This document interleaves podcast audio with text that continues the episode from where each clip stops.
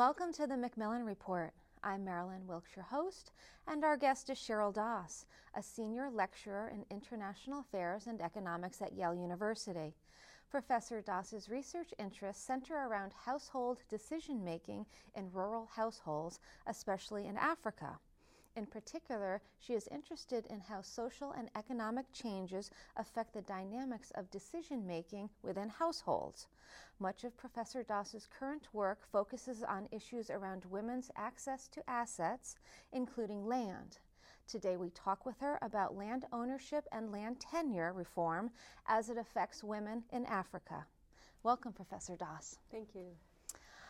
Let's um, begin with how you got involved in um, researching the dynamics of households in rural households, especially in Africa. What led you to it?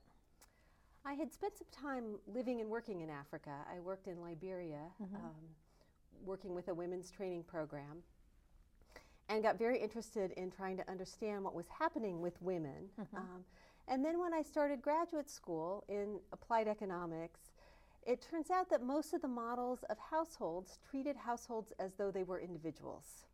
And so thought about household decision making as though it was simply one person mm-hmm. making a decision. But in fact, we know that's not how households make decisions. Most of us in our households have many people, and although we may agree on many things, we probably don't agree on everything. Um, and so, trying to understand about the dynamics of what happens in households um, is really important because it affects the outcomes.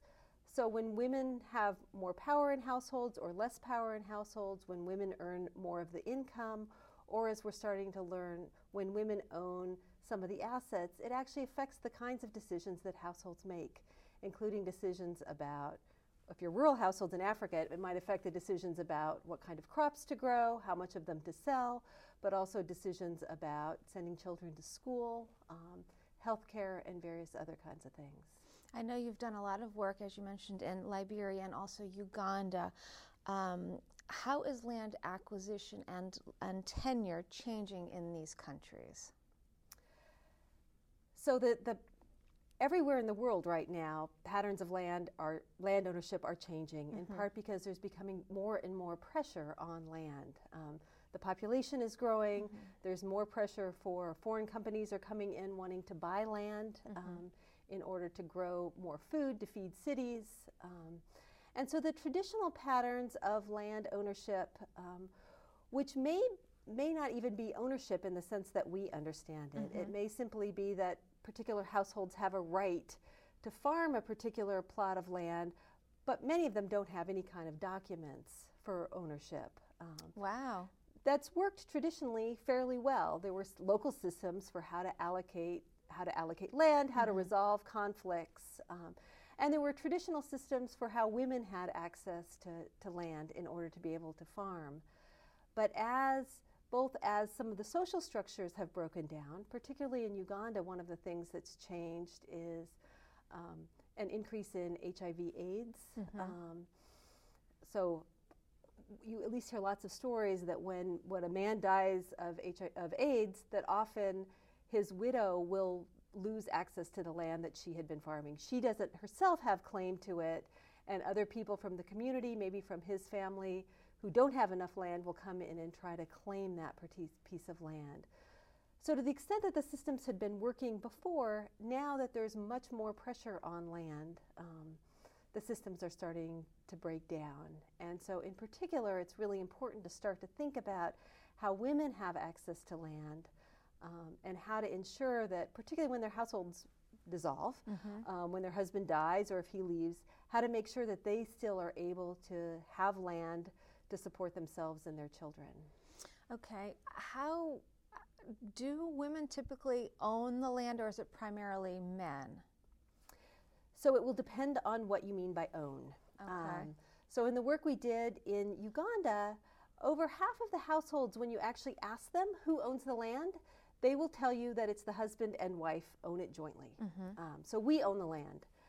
Um, and that tends to be true both when we asked husbands and when we asked wives. They'll say, We own the land. But when you actually say, Well, what does it mean that you own the land? Whose name is on an ownership document?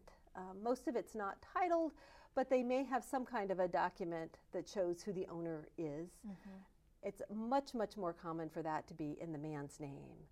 So that it works, women have access to land they claim to be the owners, mm-hmm. but then if anything's challenging their rights and their husband isn't there to support them in it, they may lose lose access to it. Okay. And then what happens?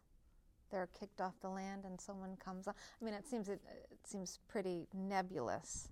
Right. So they may know right they may not have access to it anymore. They wow. may be told they can't farm that particular mm-hmm. piece of land. Somebody else comes and farms it. Um, okay, so uh, so overall, let's talk about the gender implications of the changes. So women, it sounds like from what you're saying, are becoming um, worse off than they had been previously with these changes happening, or is that incorrect? They may be worse off. There could be cases where they're becoming better off too. Mm-hmm. Um, if they have the ability to buy land um, and gain a title for it, mm-hmm. then they may be better off. Um, so there's certainly a small group of women, both in Uganda and Liberia, who own land, who own title land, and who have really strong claims to the land. Mm-hmm. Um, and then there's other women, but also other smallholder farmers um, whose access to land is being is being threatened. Okay, I'm curious to know how you do your methodology, given uh, given the topic of household dynamics. Do you actually go and, and live with anyone for a time, or is it basically surveying different families on, on how they make their decisions? How exactly do you do your research? So most of the work I've been doing is survey data. Okay. So we've been collecting household survey data, um, interviewing multiple people within households. Mm-hmm. So, where many households simply interview the household head, um, we've been interviewing both the household head, whether it's a man or a woman, and other adults in the household. Okay. Um, so, in Uganda, we interviewed about 350 households um, in three different districts, mm-hmm. asking them questions about ownership, about documents, about their rights over the land. Do you have the right to sell it? Can you make the decision on your own, or do you have to consult with somebody mm-hmm. else? Um, do you have the right to bequeath it? Can you rent it out? Um, who makes the decisions about what's get, what gets planted on the land? Mm-hmm. Who keeps the revenue if you sell the, um, the, the, crops? Um, so a number of different kinds of questions to try to understand what does ownership mean, mm-hmm. right? Um, what is that bundle of rights that we think that we think of in the West as being ownership? If we own something, it means we can sell it. We can do whatever we want with right. it. But that's not necessarily the case in other places. That bundle of rights may be divided up. You may have the right to farm it without actually having the right to sell it. And does it vary um, within the country? For instance, say within Liberia, does it does it vary um, from place to place on how land ownership is is done?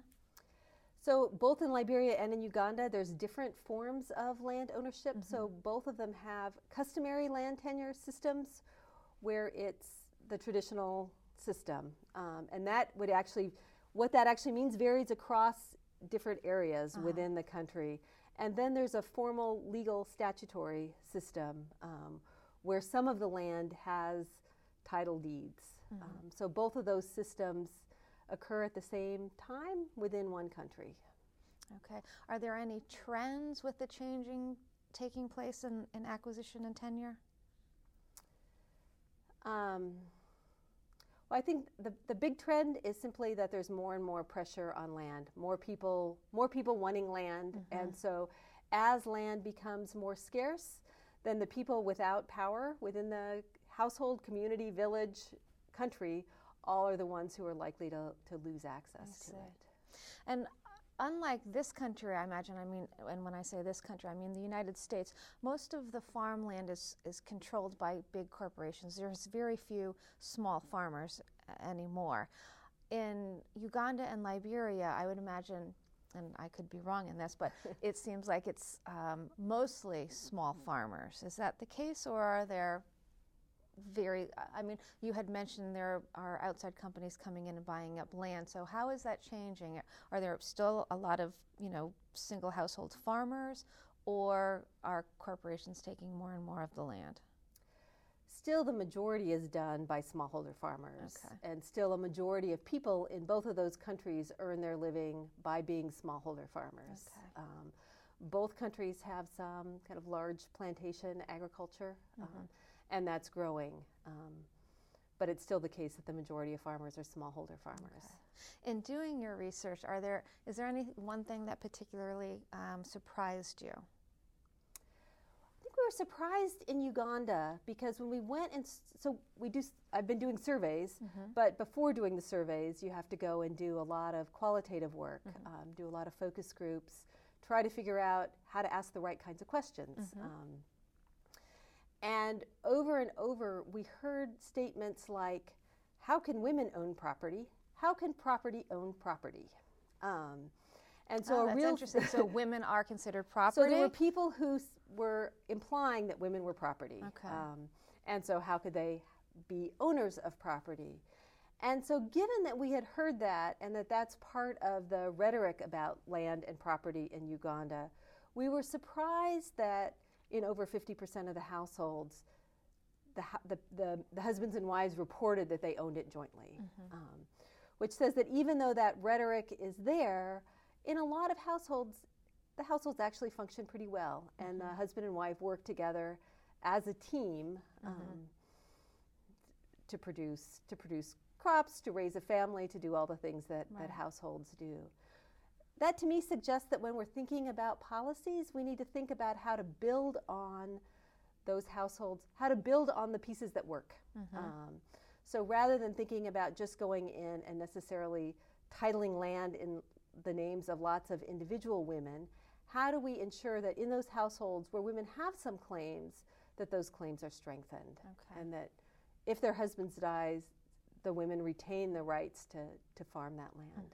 Do you think, uh, you know, moving forward 10 years or so, to your point of, of people saying, well, women are property, but yet within the household, that's not necessarily how things work. Do you think moving forward policy will be put in place where women are thought of more as equal uh, to men? So Uganda actually, their laws are pretty gender equal. Okay. Um, so they've got a pretty good constitution that supports women's rights. Um, and then it's in practice and in people's attitudes that, that it may or may not be, be taking place. So I think some of those kinds of things are changing. There's certainly legislation being discussed that would change some of it. I've been doing some other comparative work, so doing much, much larger um, surveys in three other countries in India, in Ecuador, and in Ghana, Okay. where we've done similar kinds of things, asking about land and asking about all the assets that people own and who owns them, um, down to the point of who owns the cell phone and who owns the television. Is it owned jointly? Does one of you own it? Um, and one of the things that we find from doing the comparative work is that the rules about marriage and inheritance play a big part in terms of what women own and what women have access to. So that in places where women, um, when you're married, you jointly own all of the marital property. That gives women much more ownership of assets than places where you still own assets individually, regardless of whether you're married. So, in many places, including in Uganda, there's no sense of there being marital joint property in terms of the law. Okay. Whatever he has is his, and whatever she has is hers. Okay. Um, women clearly benefit when whatever they whatever is acquired during marriage jointly belongs to both of them. So as long as women are still paid less than men and take more time out of the workforce, which is true I think everywhere, then women are going to benefit by having laws that guarantee that half of what the marital property is belongs to them. Okay. Very good. Thank you so much for being here today and sharing some of your work. Thank you very much. For more information about Professor Doss and her research, please visit our website at yale.edu backslash MacMillan Report. Be sure to join us again for another episode of the MacMillan Report, made possible through funding from the Whitney and Betty MacMillan Center for International and Area Studies at Yale. うん。